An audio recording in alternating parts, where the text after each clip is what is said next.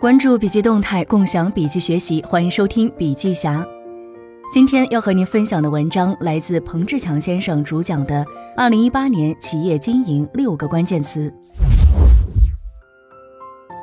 收听前请思考：线上流量被垄断，如何夺取线下流量？如何解决线下经营的痛点？如何盘活企业资源，打造赋能型组织？二零一八年，对于企业家来讲，最关心的还是产业格局，包括市场层面、客户层面、竞争层面会有哪些新的挑战或机遇。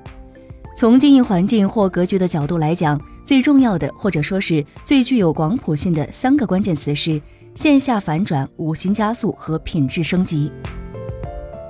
线下反转，得线下者得未来。互联网发展到今天，已经进入下半场，核心词就是线下反转。现在线下流量变成了兵家必争之地。从整个社会零售商品总额来讲，整个 GDP 的构成，线下业务一直占到百分之八十，线上只占了百分之二十。这就是为什么阿里、京东、小米这些公司纷纷杀到线下，甚至巨额收购大润发、银泰等线下门店。这对于线下企业来讲是一个新的机会。但需要掌握线下经营技术。什么是衡量经营技术的标准？归根结底还是效率成本之争。不是线下公司一定输给线上公司，也不是门店一定输给互联网，而是看谁用新技术能带来效率的提升和成本的降低。五星加速是创新的主流。马云在二零一六年四季度提出了五星的概念：新零售、新制造、新金融、新技术、新能源。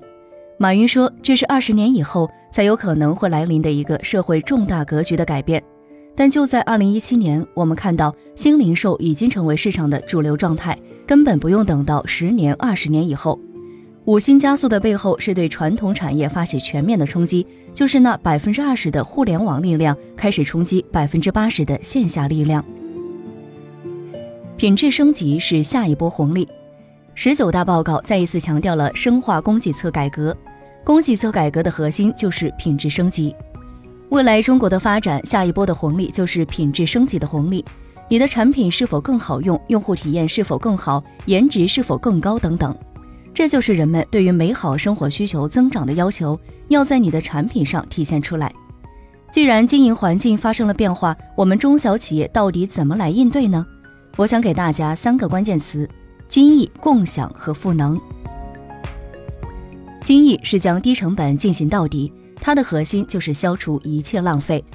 任何一个企业，只要是经营超过三五年，仔细分析一下这个企业的业务流程、人员构成以及整个企业的经营战略，你会发现有大量的浪费，甚至那些很好的公司。那具体该怎么干呢？一个维度是原有业务持续改善，另外一个维度是小分队尝试创新。共享是将盘活资源进行到底。要想共享，就要外部共享和内部共享并举。每个企业最大的浪费就是客户资源浪费。如果说你的客户只是为你的公司产品、商品所用，你的利润可能是非常有限的，甚至根本赚不到钱。所以，你的客户资源能不能共享给别人？你的渠道资源能不能共享给别人？反过来说，你能不能和别人共享渠道和客户资源，来减少你开发新客户的成本和难度？与此同时，我们应该推进内部共享，应该鼓励把一个人当做好几个人用，就是复用。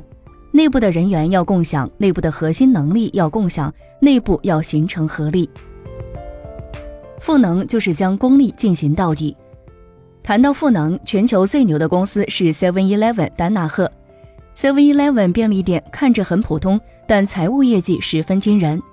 全球约七万家门店，但只有八千多名员工，净利润大概在一百亿，人均净利润约一百二十万左右，几乎与全球最牛的电子商务公司阿里巴巴比肩。人均净利润是线下公司对比互联网公司最难看的一个指标。Seven Eleven 用现实案例告诉我们，传统的线下店用赋能的逻辑，也能获得强劲的盈利能力。全球赋能式企业标杆丹纳赫市值六七百亿美金，股东的总回报是三十年七百多倍。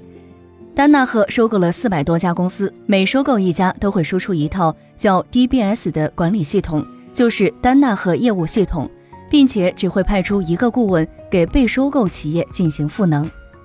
当各大公司并购失败率居高不下的时候，为什么丹纳赫的收购成功率可以超过百分之九十？